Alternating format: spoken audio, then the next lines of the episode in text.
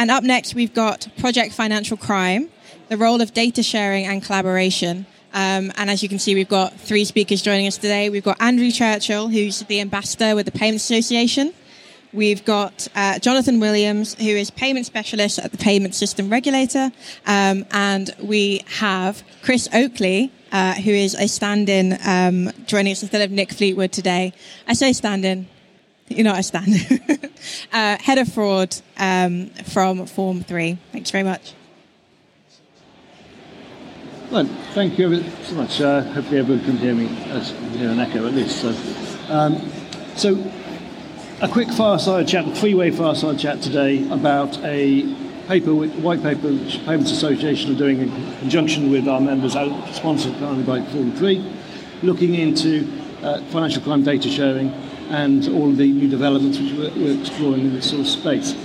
Um, we had hoped originally that we might be able to actually have the port ready by today, but as many will, of you will have noticed, we had a rather large piece of financial services legislation come in from the Data Protection and Digital Information Bill two weeks ago, which, as it built on open banking, was, well, of course, uh, somewhat of a redraft of an awful lot of the findings, as it now gives us legal clearance for the, the very data sharing which we'd like to see. So I'd to ask uh, my, my, two panelists, uh, Chris Oakley and Jonathan Williams, to quickly introduce themselves, and then we'll just kick off with the uh, questions as to how we see, see the market moving. Great, thank you. So, um, good afternoon. I'm Chris Oakley. Uh, I'm the head of fraud at uh, Form 3. Uh, we're delighted to be sponsoring alongside the Payment Association the white paper around data sharing. Form 3 is an account to account payment platform that operates uh, within the UK, EU, and a number of other markets as well. Uh, it's great to be here. I'm Jonathan Williams. I'm a technical payment specialist at the Payment Systems Regulator. And if you joined us at, uh, pay, at uh, Financial Crime 360 last November, you'll probably have seen me on stage with Jane G from Project Financial Crime talking about a report from 2019, which I was one of the authors on, looking at facing up to financial crime and whether we'd actually moved forward. So uh, lots of interesting things to discuss, and data sharing is one of those key things, and especially collaboration. Right, so we'll uh, kick off. The uh, obviously we've been looking around this area for some time, and during the course, I'm one, along with Jane I'm one of the uh, authors of the forthcoming paper. In the course of the consultation and interviews we've carried out, many people remarked on how long we've been talking about this and how we've always been saying that this was something we wanted to do. And, in, and indeed, uh, Jonathan pointed out and reminded me that we'd actually been on the Payment Systems Regulators Payment Strategy Forum wearing different hats back in December 2016, when we had some remarkably similar recommendations coming through. So, Chris, what, from those uh, recommendations of that uh, KYC, the sharing information for real-time interdiction, why is it taking us so long to get to where we are? Why, why, why is now the right time for us to really be moving on this? Yeah, it's a great point. And I think one of the challenges that we've faced is that for so long, everyone's been looking at everyone else to make the first move. And that's resulted in us kind of kicking the tyre down the road on a number of different occasions. Um, and the kind of the common objection that kind of kept on coming up uh, again and again is I'm not allowed as a financial institution to be able to share data.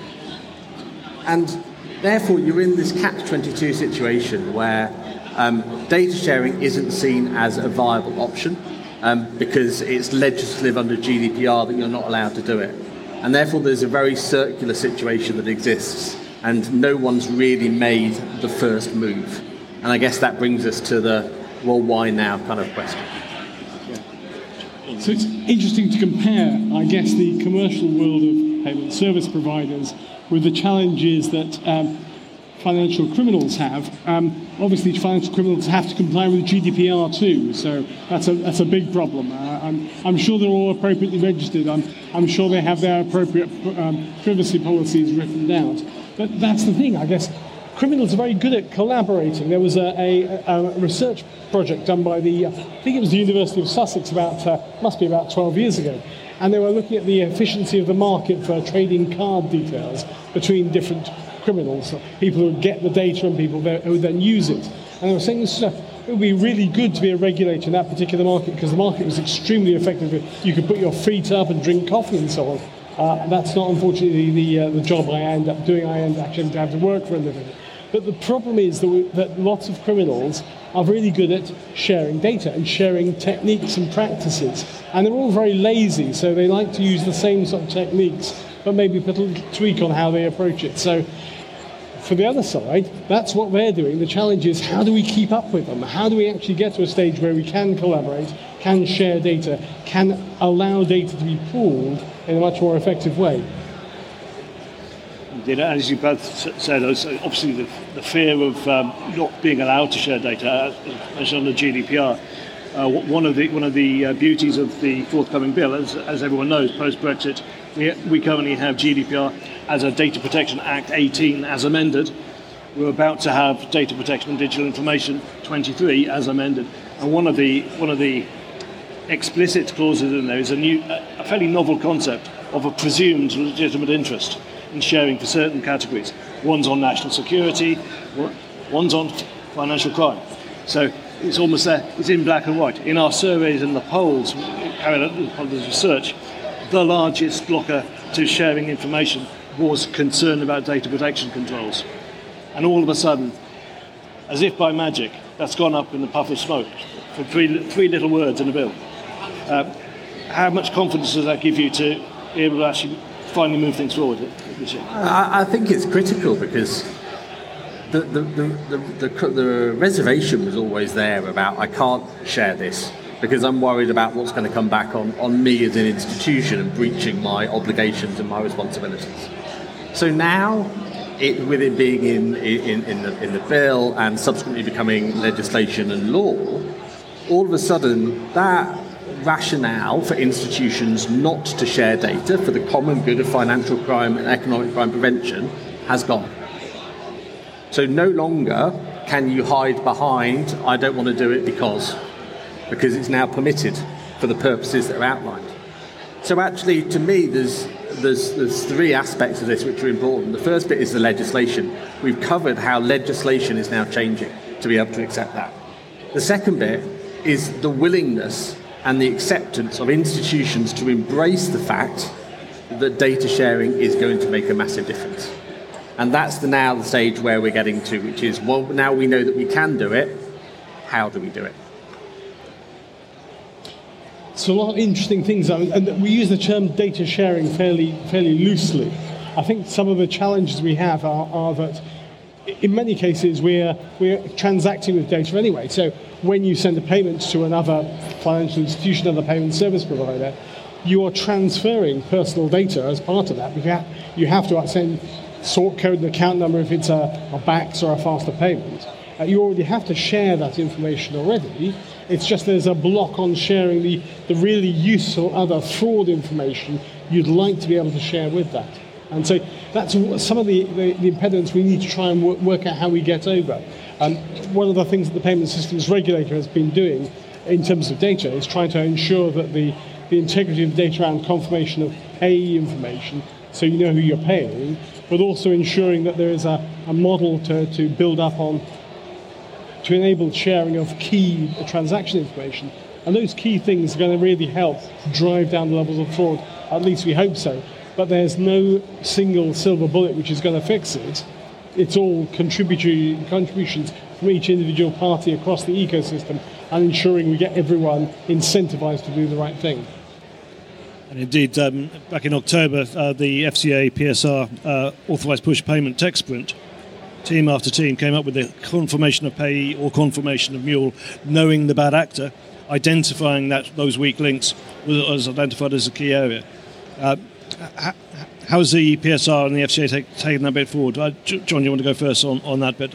And uh, so, so, you brought up the, the tech sprint. So I mean, tech sprint we ran with the Financial Conduct Authority last September, and um, it was designed to go and try and bring a number of different parties together: payment service providers, acad- academics, consultants, technology providers to try and work out what you might be able to do around data sharing, amongst other things. And we did actually manage to bring together data sets from a number of payment service providers appropriately pseudonymized, but bring them together in one place so that you could start to spot patterns of transactions across different payment service providers. So that was a real step forward, and, I know it's been done elsewhere, but it was good to be able to do it from a, a regulatory standpoint to understand the challenges around setting up the data protection, which helps us inform our, our policy making. Yeah, and I think if you, for those of you that were here this morning and you listened to the, the, the, the keynote speech from Lloyd's about what they'd seen about confirmation of payee, just as an example, Lloyd's, Lloyd's were quoting as saying you know, payments where it hadn't gone through confirmation of payee, from their data were 100 times more risky than those that had gone through.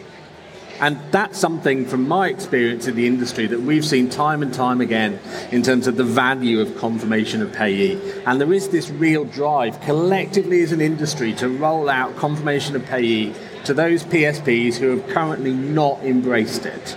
But confirmation of payee is one bit of the multi layered defense that we need to have.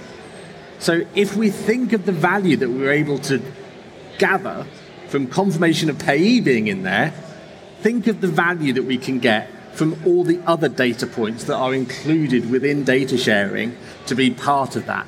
Aggregate those together, and all of a sudden we're fighting back against the criminals, who probably, by the way, are sitting in a room very much like this, perhaps with slightly dimmer lights, but looking at how they're going to bypass all the controls that we're looking to put in place. We have to work together on it, and COP is just one part of it. There's so much more. So we were in the PSR. We were really keen to go and ensure that COP was actually draw, driven out beyond the core set of uh, payment service providers that cover the majority of transactions out to the next set of tranches out.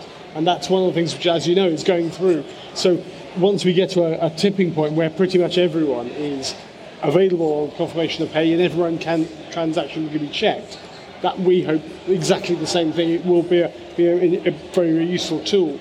But you're absolutely right. Other transaction information could be very, very helpful. And when you think about payments, you think about who you're paying, who's coming, who's coming from the amount, but you also think about the underlying data, the purpose of that payment. And actually understanding that purpose could be really very helpful.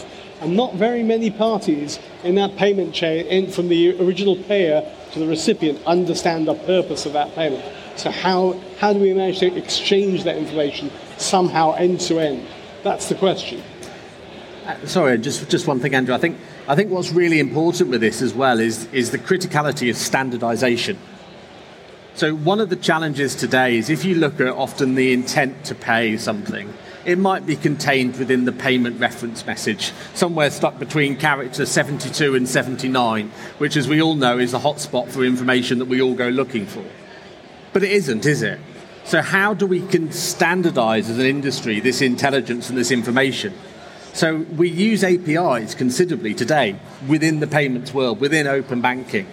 So, consistently providing that information, but sharing it consistently, means it can be absorbed consistently and then utilized, analyzed to make effective decisions.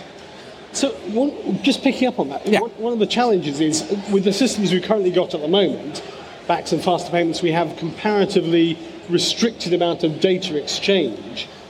Hopefully, with the new payments architecture based on ISO 20022, we'll have a much more, hopefully, fluid means of exchanging data between sender and receiver. Mm. Do you think that's going to take a step forward in terms of the, the amount of data which is going to be able to be shared in a sort of standard way? I don't think it will. I think it has to. yeah, I, I, and that's, that's quite, quite a bold statement. But the only way that we're going to win this battle or make a dent in this battle is by doing data sharing. So historically, people didn't want to do it because of legislation. That's gone. Financial institutions need to work out what the big problems are they're facing and get on board and be proactive about how they manage it. And the final bit, which is critical, is how does public private business work together mm-hmm. to come up with a technological set of solutions that enable this problem to be solved? So I think you're saying there's a, there's a sort of common purpose, a common problem that all of the payment service providers sitting here yep. are facing. Yep. We've got a common purpose, we've got a common problem, we're trying to develop common standards and common services to go and develop those and common systems to go and process the payments. Yep. does that is that everything we need, or do, is there something else we've missed? I think it's the start. Marion King made a really crucial point this morning, which is, wouldn't it be great if when faster payments was being rolled out in 2008 or slightly before that, you could wind that clock back and go, what are the unseen consequences that are going to happen as a result of the decisions that we're making today to provide a real time payment system within the UK? So, what we as an industry need and have to do, but together, is work out what are the data points, how do we share those, and how do we ensure that we're not building something that is short sighted and subsequently going to not solve our problem in 18, 24, 36 months' time. I remember sitting in with Colin Whitaker, which is rather aging it, and me, in APACS, having, hmm, faster payments. I think we're going to have a problem with tracking the money flows thereafter. Yes, Colin, we are. going back to the uh, both sprints, indeed, before Christmas, October APP and the o- Open Finance Policy Sprint the data we need to share isn't necessarily all going to be held by financial institutions. Some of it will be social media, some of it will be telcos, it, it, it could be from a whole raft of sources. How are we going to get that cross sectoral, the, the regulator to regulator approved exchanges, which, which may be crucial? I, I guess for me, the, the challenge is if you, ha- if you are looking for data related to a transaction, somehow you've got to pin the information, I don't know, from our mobile phone conversation to the conversation over here related to the transaction and the payment system. But the only way to link those through is really through the individual identity of the, the person who's transacting. So how do you manage to, to be able to follow that, those leads and be able to see that this person's managed to log onto uh, has a, a phone conversation, has logged onto a website, has been redirected to a possibly phishing site, and therefore there's a subsequent uh, online transaction. Being able to trace all those is really difficult unless you actually know who's, tra- who's being able to do it. But there's a balance between exposing that information and the anonymity which we can re- reasonably expect on the internet. So, how do we square that circle? Thanks for the hospital pass. Um, so, so, I suppose if, the, if, it was 1970 or 1980, we'd go and build an access database and we'd probably link everything and have it there. But we know that the payments is real time. So we can't be waiting on information, we can't be waiting on intelligence. So the answer is that we need to make sure that the legislation is right, it's getting there, so that enables the sharing. We need to enable data quality to be high in the in the institutions. So actually then we can link together those common points and those commonality. But I think where there's going to be a real seismic shift is around something called pets. And for those of you who aren't aware of pets, it's not to do with your dogs and cats at home, it's privacy enhancing technologies. So, privacy enhancing technologies is something, and there'll be details of this actually in the white paper when, when it comes out in terms of what that looks like. And this is about how can you share that information that historically has deemed to be sensitive or of concern, but actually is critical to enable institutions to make more informed decisions. So the approaches that are coming down the line around pets, um, or the technologies, I can't get used to calling them pets, the technologies within that um, are going to enable institutions to absorb this data in a lot more intelligent way without the compromise. Because real time is great, but it's also a risk. And indeed, the findings of those uh, reports are coming out from um, an Anglo US uh, pet challenge. Uh, uh, if I've seen the early results from phase two on the actual efficacy. Uh, there are a very, very wide range of um, accuracy levels, it has to be said. But it also brings uh, this is an international. Yep. This is an Anglo US pet challenge. Regulation in the UK is regulation in the UK. What, what, what hopes and opportunities do we see from potentially moving this internationally? I'm going to start with that one, and then I'm going to pass the hospital pass back. So, so obviously, you know, in the UK, we are building out a set of standards, a set of requirements around what we're going to do. And that's being heavily driven by our colleagues in the PSR who are championing this and are looking to make this move possible. But this is a global issue. So there's significant challenges in the US, in Europe, in markets all around the world. So actually what we need to do as an industry is be recognizing, appreciating these challenges, but then we need to make sure that our regulatory bodies are communicating and talking to each other. So as Andrew says, this, this PETS challenge is, is a UK-US joint approach. So there's already the collaboration that exists there. But how are we joining up all of this ecosystems that exist today to make sure that key data is shared in a standard and secure way? And again, coming back to the point of we can't be short-sighted. We can't solve for today. Because if we solve for today, tomorrow is the problem.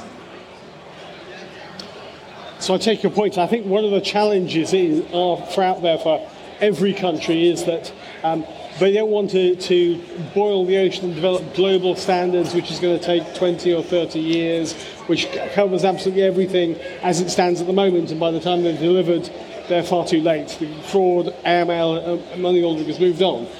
So that's there's a challenge. So each country then takes its own approach and develops its own standards, its own approach to how it tackles this particular problem, which is great. It reminds me of the adage, um, "I love standards. There are just so many of them to choose from." Um, it would be lovely if there were one set of standards we could all adhere to, all agree were great, and everything was fine.